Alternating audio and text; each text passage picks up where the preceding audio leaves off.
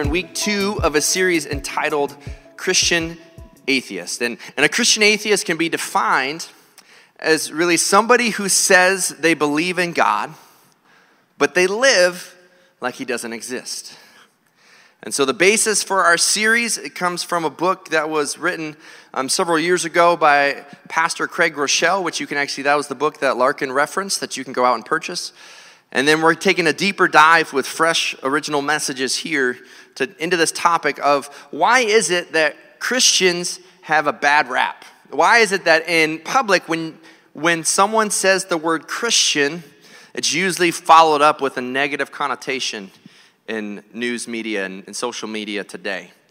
Well, I think it's because sometimes we are guilty of saying we believe one way and then we live another way. And last week we talked about the barrier of what happens when you say that you believe in God, but you don't actually know Him. And we shared how truly knowing God, truly knowing Him, is not about information, but it's about transformation. And that to know God is to love God, and to love God is to obey God. And so today we want to talk about the topic of happiness. So, what happens when you say you believe in God, but you pursue happiness at any cost? And you actually make happiness the God or the idol in your life. And you're willing to do anything in pursuit of that. A nurse, uh, Bronnie Ware, made headlines several years ago. She was out of Australia she was a nurse who would take um, care of patients in palliative care or, or patients in their last few days and weeks of life. And through years of taking care of these patients in their last days, these patients would often share with her their most common regrets in life. And ultimately, she compiled that and actually wrote a book called The Top Five Regrets of the Dying.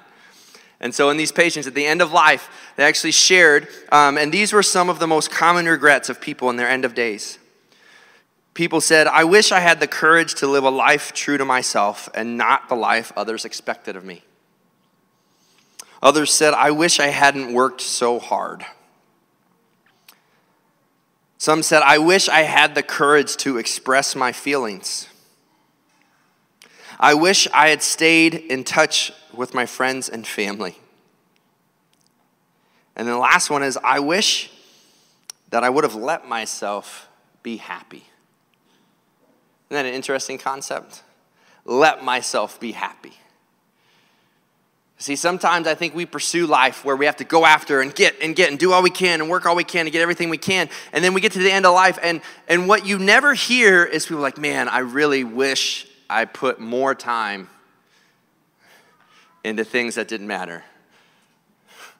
I, I, don't think anyone's going to get to the end of their life like, man, I really wish I would have watched more Netflix. I really missed out on not scrolling through social media as much as I really should have. Right? Like, we, we, that's not what people say because you get to the end of life and you want to know that you are loved, you want to know that you have a legacy, you want to know that you matter and, and you want to you wanna know what's after. and too often in the American dream, in our culture where it says, get what you can while you can, we almost treat God like he's a cosmic soda machine or vending machine. And it's like, I'll work, work, work. I'll do what I can, what I can, and it's just myself, and I'm going to do everything I can. And then when I need something, okay, God, I'll put in a dollar. Okay, A4. Okay, that's what I want. I want this one. Okay, and then a little bit of this, God. And you hit the button and you wait for it. And you treat God like a cosmic vending machine. When the reality is, is that He wants a relationship with you. He wants a conversation with you. He wants to be connected to you, to bring you the things that you're actually looking for. And so, if you're taking notes, I want you to write this down. Here's the main premise we're going to break down this morning and it is this is that happiness is a choice, not a chase. Happiness is a choice, not a chase. You know, in 2010, when Pastor Craig Groeschel actually wrote the book, uh, Christian Atheist, he said there are over 10,000 books on Amazon available right now with the word happy in it. That's a lot. A lot of people are searching for it in the self help section, and it's be happy, do this, all these things. And then I was just curious, and so I went on this week and I checked Amazon. Can you guess how many books now, just nine years later? There's over 80,000 books available to purchase right now with the word happy in the title. We have more access to information than any generation ever in all of history. And so it's not so much that we're in need of information, but really what people are searching for is meaning. Why does this matter? And so they search for happiness, but happiness is a choice, not a chase, because we find ourselves chasing after the things of this world in pursuit of happiness, hoping that if I get this, if I have this, if I do this, if I connect to this person, then I will be happy. And we turn happiness into an if then statement. But the problem with an if then happiness statement is that as soon as you get that thing, the bar goes up. It doesn't satisfy for long. And so we have to stop chasing the things of this world. Well, what is it that we chase? I believe we chase three things. Number one, we have to stop chasing stuff. We have to stop chasing stuff.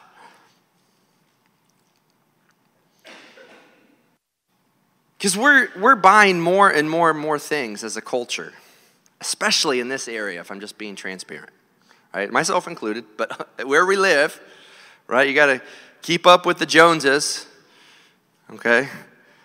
Unless your name is Jones, then we're trying to keep up with you. But, but it's like, I gotta have more, I gotta have more. And it's all across the board. The average house in America in 1970 was 1,500 square feet. In 2014, the average house size was 2,600, over 2,600 square feet, or an increase of 77% in the last 40, 50 years. But while we increased our home sizes by 77%, apparently that wasn't enough because actually they started this new industry called storage units. Okay? And storage units, all right, you, as of last year, 2018, there are 50,000 storage facilities currently in the United States. So entire facilities, with imagine how many are inside of that. Storage unit facilities is currently a $38 billion industry. And if you take all of the storage space and you put it side by side, it equals 2.3 billion square feet, or in other words, four times the size of Manhattan. To just hold all of our extra stuff that doesn't fit in our extra space and our extra home. I don't have an extra home. If you have one to share, let me know. But right? The idea is that we want more. Now, there's nothing wrong with a house. Like a house is, it's it's it's amoral. It, it's you know a brick can be used to build something, or it can be a weapon if you're a small boy that's looking to go after brother. It's not safe. Okay, we have bricks that open the door right there as a doorstop. Okay, but it can be a weapon. It, it's amoral. It, it's neutral. It's there's nothing good or bad inherently about something, it's how you use it. Well, as a culture, we, we continually preach you have to have more stuff, you have to have more stuff. And if you run out of room, it's okay, just get more storage, and then you get more stuff.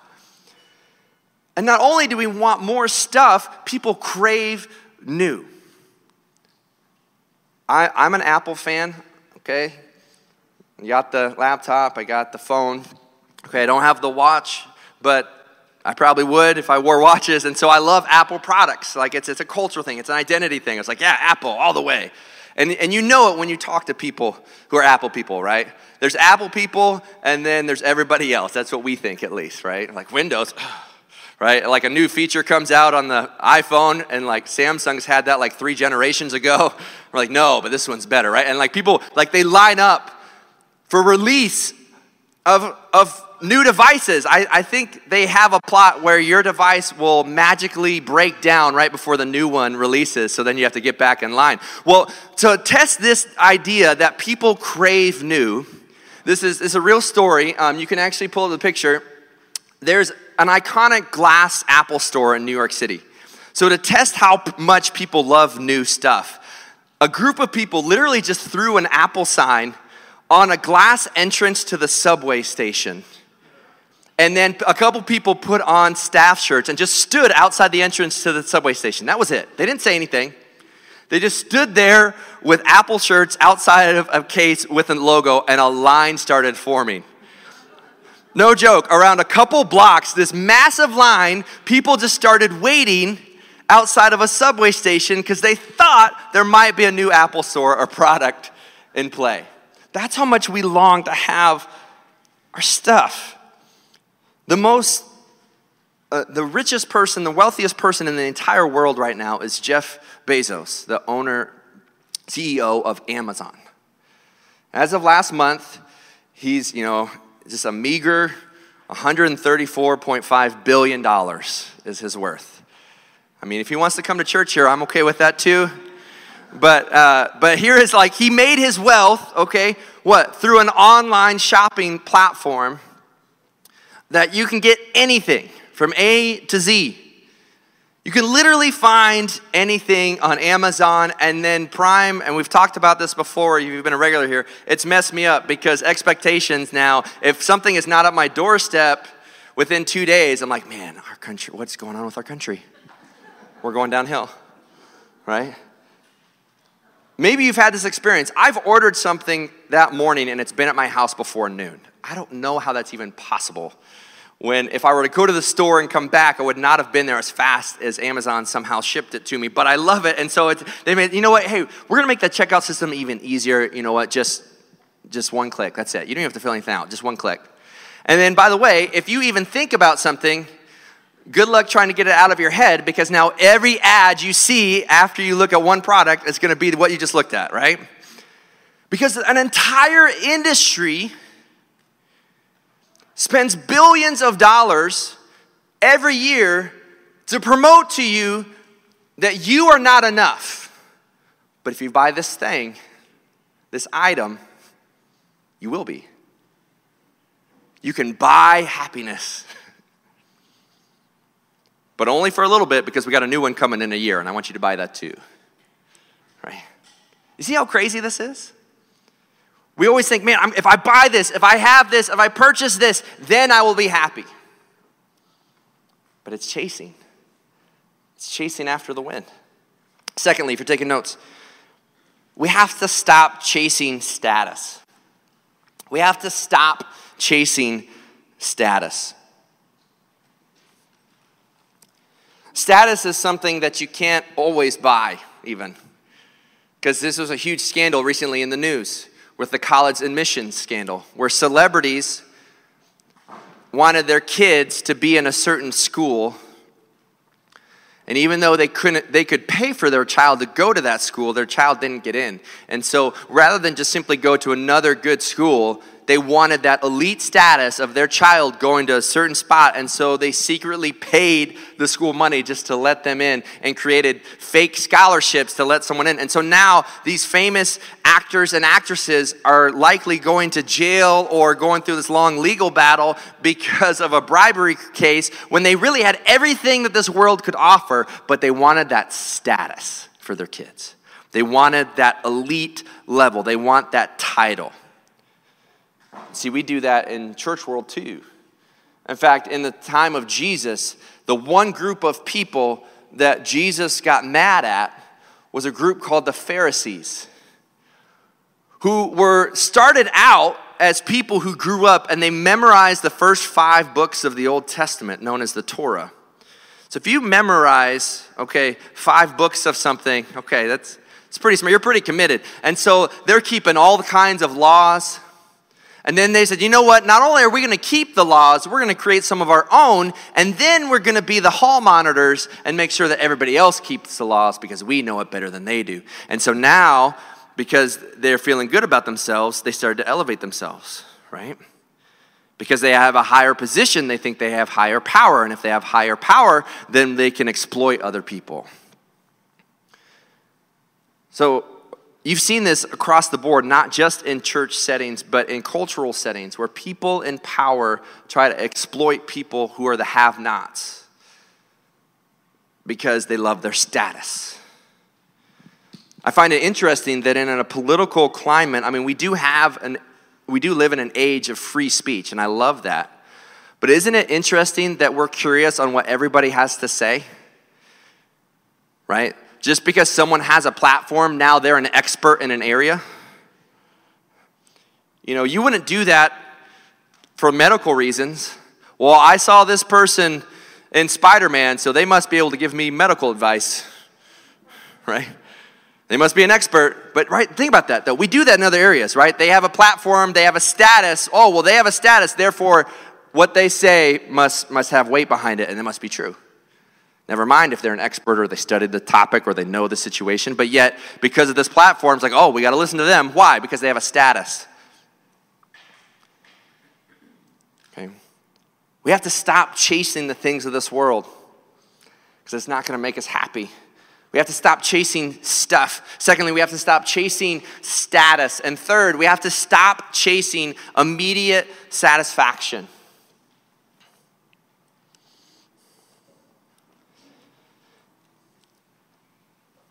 At our core, we crave satisfaction in every area of our life. But as C.S. Lewis points out, it's not that our cravings are too, too much, but they're actually too low. He actually describes people of this world as why are we so easily satisfied by making mud pies by the sea when we've been invited to an endless feast with the king? John Piper coined the phrase Christian hedonism. And he says that it's not about doctrine and duty, it's ultimately about do you delight in God? When you seek to gratify desires of your heart, that ultimate gratification comes from God, comes from an eternal place. And that when we settle for the counterfeits, when we settle for the knockoffs, when we settle for the less than, we miss out. And so it's not that we crave just wrong things and we crave too much and like, I just have to not have desire. I need to not have desire. It's not that. It's that we have to actually crave better things and greater things and eternal things. And this comes out in every area of life this idea of satisfaction. This is why people dive into drugs and drinking, they're craving something.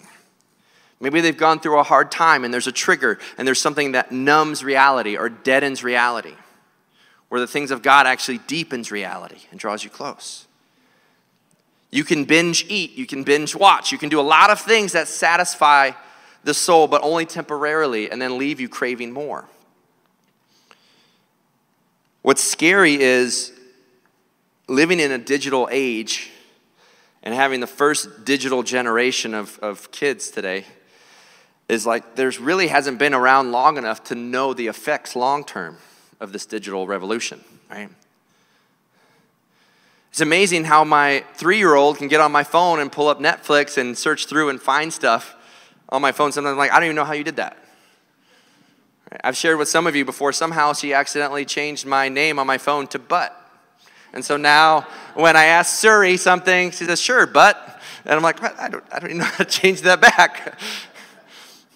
And, so, and so everyone's like, oh, we, and, and this is the water we're swimming in. So we can't just say, oh, technology is evil, do away with it. Let's be Amish and just go away and ride horses and have no power. Like, no, that's not, that's not going to happen, right?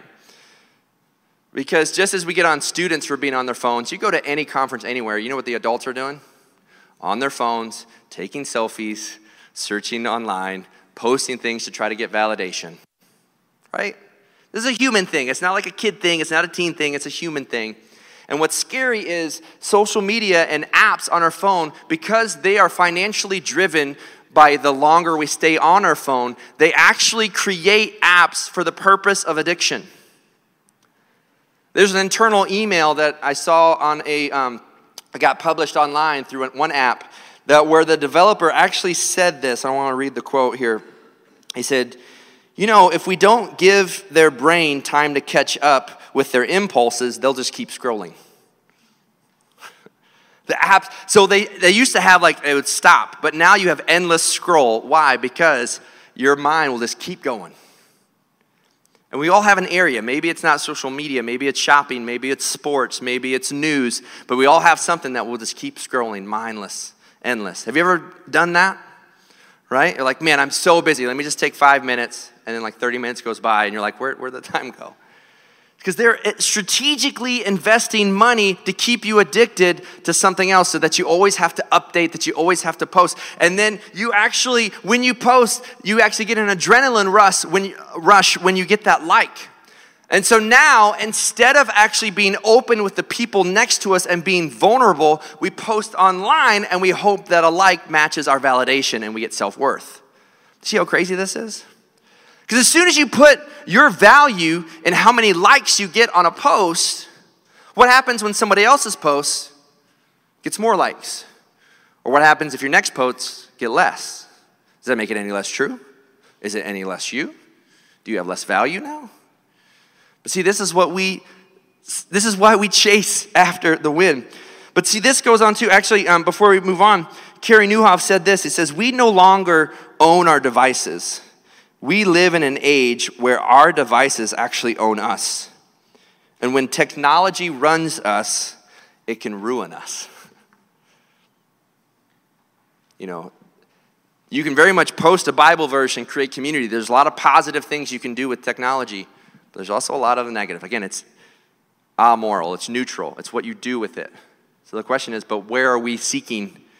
What are we seeking from technology today? We see that in binge, you know, drinking, drugs, eating, social media, but also when it comes to the topic of sex. That God created sex, there's a whole book on it. Okay? God created sex for the context of a man and woman in the context of marriage. And so, what God created to be good, Satan counterfeited and, and gave a lot of offshoots and say, Well, you don't need to wait for this. You don't need to do that. You can look at something, you can do this, you can go out, you can just feel how you want to feel, be what you want to be, do what you want to do with no repercussions. But we know that's not reality. Because many of us in the room have been hurt by someone who just did what they wanted to do when they wanted to do it just because they felt it. Just because you have a feeling doesn't make something right or not, right? And so when you pursue immediate satisfaction, immediate pleasure, it's not that God's against it, it's that He's called us to something greater. And so here's why I say we have to stop chasing those things. We have to stop chasing stuff. We have to stop chasing status. We have to stop chasing immediate satisfaction. Because, first of all, it doesn't work. You can chase all those things, but what happens when something difficult comes into your life? When someone gets sick, when someone loses their job, when someone breaks the relationship, is that status, is that stuff, is that immediate satisfaction that you're looking for? Is Facebook going to save your marriage? No. Is that new item that you purchased off Amazon going to save your relationship? No. Is having a title on your business card going to make you a better father? No. But yet we chase it. The one person that had the most of all of those things, he had the most stuff, he had the highest status, and he could get anything he wanted ever. Even richer than Jeff Bezos was a guy in the Old Testament called King Solomon who had more, not even close, more wealth than Jeff Bezos. And he was the king in a sense, leader of the strongest country in the world. He was the wisest man. He had access to opium and women and, and gold. And I mean, he would just build stuff out of gold because he could. So he had the most stuff, he had the highest status, and he could be satisfied any way he wanted at any time with anything or anybody. He did not keep anything from himself. And so in this case study, when he got to the end of his life, do you know what he said? He says in Ecclesiastes 1:14, he says this. He says, "I have seen all the things that are done under the sun. All of them are meaningless, a chasing after the wind." It's not worth it. I did it. I have everything. And you see this true in culture too. Actor Anthony Hopkins, who's um, you know famous in a lot of different movies, kind of played some creepy characters. If I'm just being honest, but he's very successful. Okay, and he got to the end of his life, and you know what he actually said? He says, um, "You know, when I meet young people, they want to act and they want to be famous, and I tell them that when you get to the top of the tree, there's nothing up there." And he says, if you chase money, it's not going to work. If you chase success, it's not going to work. In fact, Anthony Hopkins actually became a raging alcoholic and was actually going through a 12 steps program that I actually found faith and realized, oh, that's what I was missing. I tried to fulfill myself, I tried to chase the wind, and it didn't work until I met Jesus. you know, stuff, status, satisfaction, none of these things are bad. It's not bad to own a nice home. It's, it's not sinful to have nice stuff. But that stuff will never be a savior. That status will never give you power. And that thing that you think is going to give you satisfaction is not going to last. We have to stop chasing happiness and understand that it's a choice. So, what can we choose? Number one, we have to start choosing God. We have to start choosing God. David, a king himself, ultimately he said this in Psalm 37 4. He says, Take delight in the Lord, and he will give you the desires of your heart. John Piper says this that God is most glorified in us when we are most satisfied with Him. I've seen people with wealth that are very happy, but it's people whose wealth has not defined them. And I've also been in orphanages where the kids literally had nothing, nothing at all. And they had more joy in their faces than I've seen most in our, people in our country. Because that joy of knowing God, choosing God, is deeper than anything this world has to offer. In fact, it says in Ephesians chapter 2, it says this here. It says that for by grace you have been saved through faith. Faith. And this is not your own doing, it is a gift of God, not a result of works, so that no one may boast. But for we are his workmanship, created in Christ Jesus for good works, which God prepared beforehand that we should walk in them. What's awesome about this passage is that you've been created on purpose and with a purpose. And then when you live with purpose, when you work in your skill set, in your gifting, in your desire, you are bringing glory to God and you're making a difference among people. So it doesn't matter if you get that promotion you can have joy. It doesn't matter if you're in that exact spot that you need, that, that you hate your coworkers and you're frustrated with your boss and it's awful, you can actually choose joy because God has you there for a reason. God has you in a season for a reason. There's a purpose for you in this difficulty. There's a purpose for you in this valley. There's a purpose for you in this community at this time. He could have chosen any time in all of history, but yet you are born here, now, in this place. You have been born on purpose and with a purpose, and that when you live that out, man, you have a contentment that this world cannot touch. And that comes when you choose God. But secondly, choose community. Choose community. That can be family, that can be church, be friends. We're not talking about married or single but it's like, do you have a group of people that you can love and serve? It says in Ecclesiastes 4:12, it says this. Let's put it up on the screen here. It says, "And and though a man might prevail against one who is alone, two will withstand, and a threefold cord is not quickly broken." We are able to hold each other up. And check out what's described here in the in the church in Acts chapter 2. It says there, it says, and they devoted themselves to the apostles' teaching and the fellowship, to the breaking of bread and to prayers. And, they came, and all came upon every soul, and many wonders and signs were being done through the apostles. And all who believed were together, and they had all things in common. And so we have these things, and it, and it continues on. But as you see these things here, that the church is that uh, it says that they were selling their possessions and belongings and distributing the proceeds to all as they had in need, and day by day attending the temple together, breaking bread in their homes, they received their food with glad and generous hearts praising God and having favor with all the people.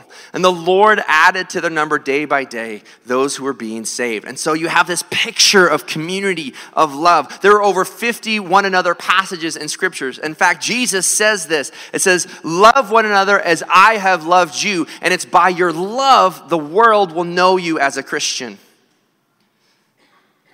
And you can do that now when you choose community. And the last thing is to choose fruit in our Grove kids right now, I want to give a quick shout out to them that over the summer they're actually teaching through the nine fruits of the Spirit. And these, these fruit, actually, we have access to them at the moment of salvation. In other words, we get access to the Spirit of God working in our lives so that this can start working immediately and we start to work that out. And so we're working out our salvation, not for our salvation. And so Paul writes this in Galatians chapter 5. He says this He says, But the fruit of the Spirit is love joy, peace, patience, kindness, goodness, faithfulness, gentleness, self control. Against such things, there is no law. Look at that list for a moment. Is there anything that you don't want? Man, I just have too much joy in my heart right now. It's been rough, right? Man, gosh, I just wish my teenager just would have less self control. No. I'm just too calm. I'm too at peace. I wish I had more turmoil in my life and unrest. No, why? We crave these things. We don't crave them because we're sinners. We crave them because we're human and we've been created in the image of God. And when we have the fruit of the Spirit, it plays itself out within our life and our love. And that's why happiness is a choice. Now, I want to clarify too, this is the beginning of a conversation. And so, when people battle things like mental health and depression, understand this that there are clinical and chemical reasons that people battle things.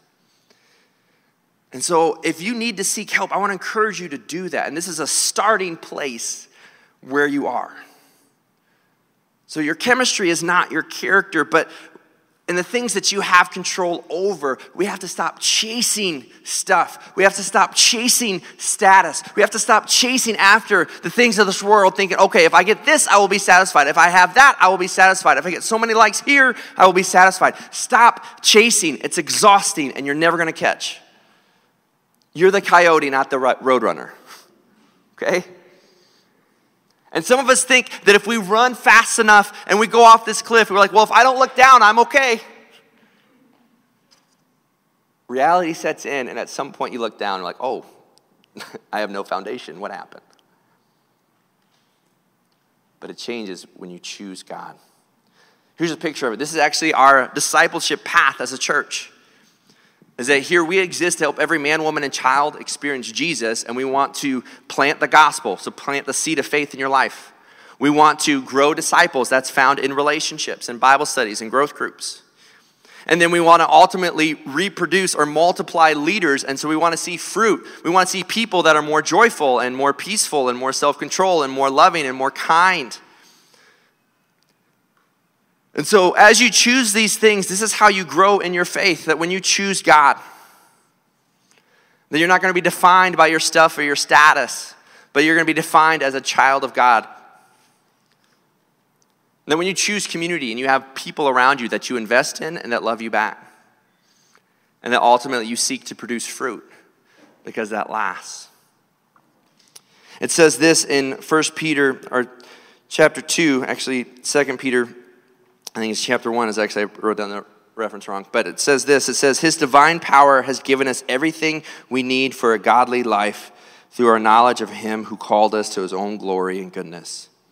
Through these, He has given us the very, His great and precious promises, so that through them you may participate in His divine nature. I love that. Jesus did not come down, take on the form of a human so that he could experience us. He did not say, you know what? That, that creation kind of looks fun. I'm gonna see what that's like. Put on skin for a while, get beat up a little bit, be hungry, be mocked. That sounds fun. Like Jesus did not come down so that he could experience us, he came down so that we could experience him.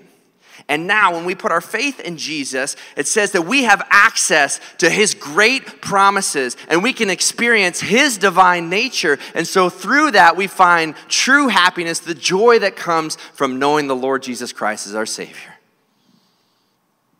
Maria Robinson says this She says, Nobody can go back and start a new beginning, but anyone can start today and make a new ending. You can't change a previous chapter of your life. Maybe you worried too much, maybe you battled, maybe you hurt someone. You can't change that chapter that's already been written. But you can start a new chapter today. And while you can't change the beginning, you can definitely change the ending. And it can start fresh. Last week we put up this image of four chairs. We said people came to Jesus and he was preaching and he was doing miracles, and he said, Come and see. All were welcome to come and kick the tires and, and explore okay, what is Jesus all about? But at some point, he challenged people, and the disciples responded, and Jesus said, Come, follow me. And they went from a spectator to a believer. But then, after believing, that was the beginning, not the ending of their journey. And so then they became actually someone who then became fishers of people. They were, many of them were fishermen. And God turned their profession into reaching out and sharing the gospel. And so they turned around and became a worker and saying, Hey, you need to hear this Jesus guy. And so everybody from, from the woman at the well to Zacchaeus, a tax collector, to an educated guy named Nicodemus, to just men and women from all over, Samaritans, Jewish, Gentile, everyone had access to this. But he said, No, you're going to go out and tell this story that I provide salvation and you have access to it. And then ultimately they go even a step further and say, Hey, I'm going to invest in somebody. That fruit we just read, I want to live that out. And so you have stages of growth. And as we wrap up this morning, I want to challenge you again to think about these four pictures of come and see, follow me. To be a fisher of people, are you telling people about it? Or are you actually producing fruit and investing in others? And if you can identify where you are, do you have the courage to move to that next year? Because happiness is not something you chase, it's something you choose. And it starts by choosing God because He first chose us. Let's pray. Dear Heavenly Father, just thank you for your Son. God, as humans, we continually fall short and we chase after the things of this world thinking that we're going to find meaning. But God, we're not going to find our meaning in stuff or in our status or, or in immediate satisfaction. God, may we crave the deeper, meaningful things like, like worship and church and your word and prayer and connection and loving and serving people. God, may we choose you because you chose us. God, we cannot make it to heaven on our own, but you came so that we could experience you. God, I pray for those in this room that if they've never put their faith in you, they will do so today. That they will talk with someone before they leave. They will mark that connection card so that we can follow up with them. And they can go on this journey. Help us not to be Christian atheists who just say they believe in you, but help us to be followers, to live out our faith daily. And may we demonstrate that with how we love. Thank you for saving us. May we go be a blessing to others this week because you first blessed us. It's in your son's name we pray. Amen.